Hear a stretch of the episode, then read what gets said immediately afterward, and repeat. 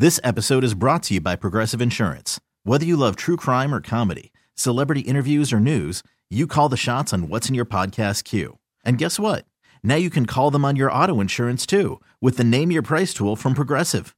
It works just the way it sounds. You tell Progressive how much you want to pay for car insurance, and they'll show you coverage options that fit your budget. Get your quote today at progressive.com to join the over 28 million drivers who trust Progressive. Progressive Casualty Insurance Company and Affiliates. Price and coverage match limited by state law. I'm Sandra, and I'm just the professional your small business was looking for. But you didn't hire me because you didn't use LinkedIn jobs. LinkedIn has professionals you can't find anywhere else, including those who aren't actively looking for a new job but might be open to the perfect role, like me. In a given month, over 70% of LinkedIn users don't visit other leading job sites. So if you're not looking on LinkedIn, you'll miss out on great candidates like Sandra. Start hiring professionals like a professional. Post your free job on LinkedIn.com slash recommend today. The Carson and Kennedy show is back So here we go. on Mix 1041. Regina Pizzeria versus Santarpio's Kennedy. Don't start. North Shore versus South Shore Dan. Mm, North Shore, Best Shore. Mac Jones versus Bailey Zappe. Actually, we all lose in that argument. Yeah. It is a tale as old as time. See what I did there? Welcome to the Carson and Kennedy Debate Club. tale as old as time. A few weeks ago, there was a Can't Kennedy question about the villain of Beauty and the Beast. And it was blood on the on the microphone in the studio between Dan and Kennedy. Kennedy, what do you believe? I believe Beast is the villain. And producer Dan? Gaston is the one true villain in Beauty and the Beast. And so we settle our fights here in the Carson and Kennedy Debate Club. With words, not fists. It's kind of boring, but that's how we do it around here. You'll each have 90 seconds to debate your side. All right. As always, ladies first. All right. Is that how Kennedy, if debates you work? will. Hush over there. I'm on your side already. Don't screw it up. Are we ready? Whenever you're ready, Kennedy. Good evening, friends.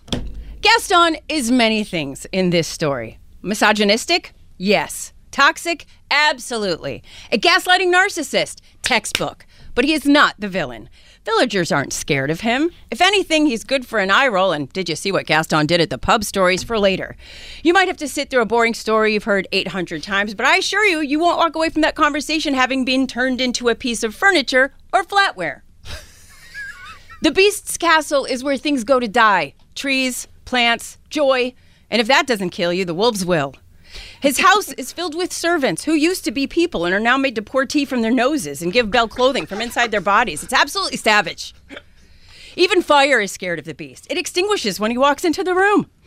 The beast couldn't figure out how to commit, so now everyone around him must suffer, given a life of indentured servitude while servitude while also having to deal with now being a ca- candelabra instead of a maitre d.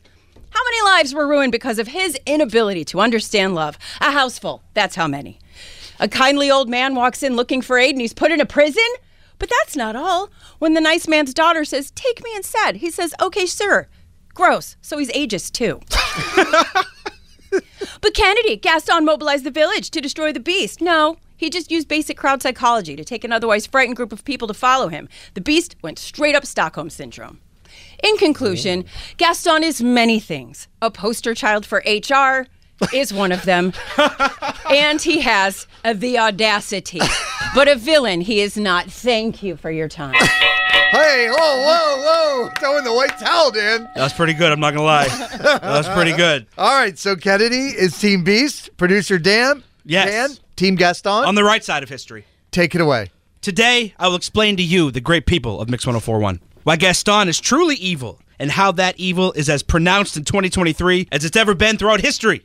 Gaston is a misogynist who doesn't believe women should read and only wants Belle because she's the prettiest girl in town. When Belle makes the decision with her own free will that she doesn't want to be with the chattiest Chad in all of France, he grows enraged and slips down the path of villainy we know today.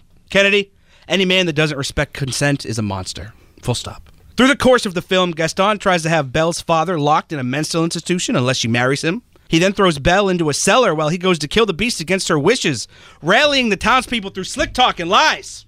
The beast, on the other hand, was never a villain. He just hated people, which is fair. He was under an enchantress's spell and still did far less than most people in the South would have done when Belle's father walked into his house uninvited in the middle of the night. That inventor would have been riddled with buckshot if he was in Mississippi. All the Beast did was lock him up. So is everybody in the rural South more of a villain than the Beast? Oh Think about that while you sip on your sweet tea. Holy cow. In the film's climax, the Beast has an opportunity to kill Gaston, but spares him because the Beast is not a monster at heart. Gaston then repays that kindness by stabbing him in the back, which I think we can all agree is some suckerish. Proving once and for all that looks do not make the man, but rather what's inside. Which is why Gaston meets a watery grave, and the Beast ends up waltzing with the well read baddie in his mansion at the end of the film. In conclusion, no one's slick as Gaston. No one's quick as Gaston. No one's neck as incredibly thick as Gaston's. And no one terrorizes a woman's bodily autonomy or free will quite like Gaston. Thank you. Tale as old as time. So, how do we settle the debate club here? Kennedy, Team Beast, producer Dan, Team Gaston. It is now up to you. 617 931 1234. 617 931 1234.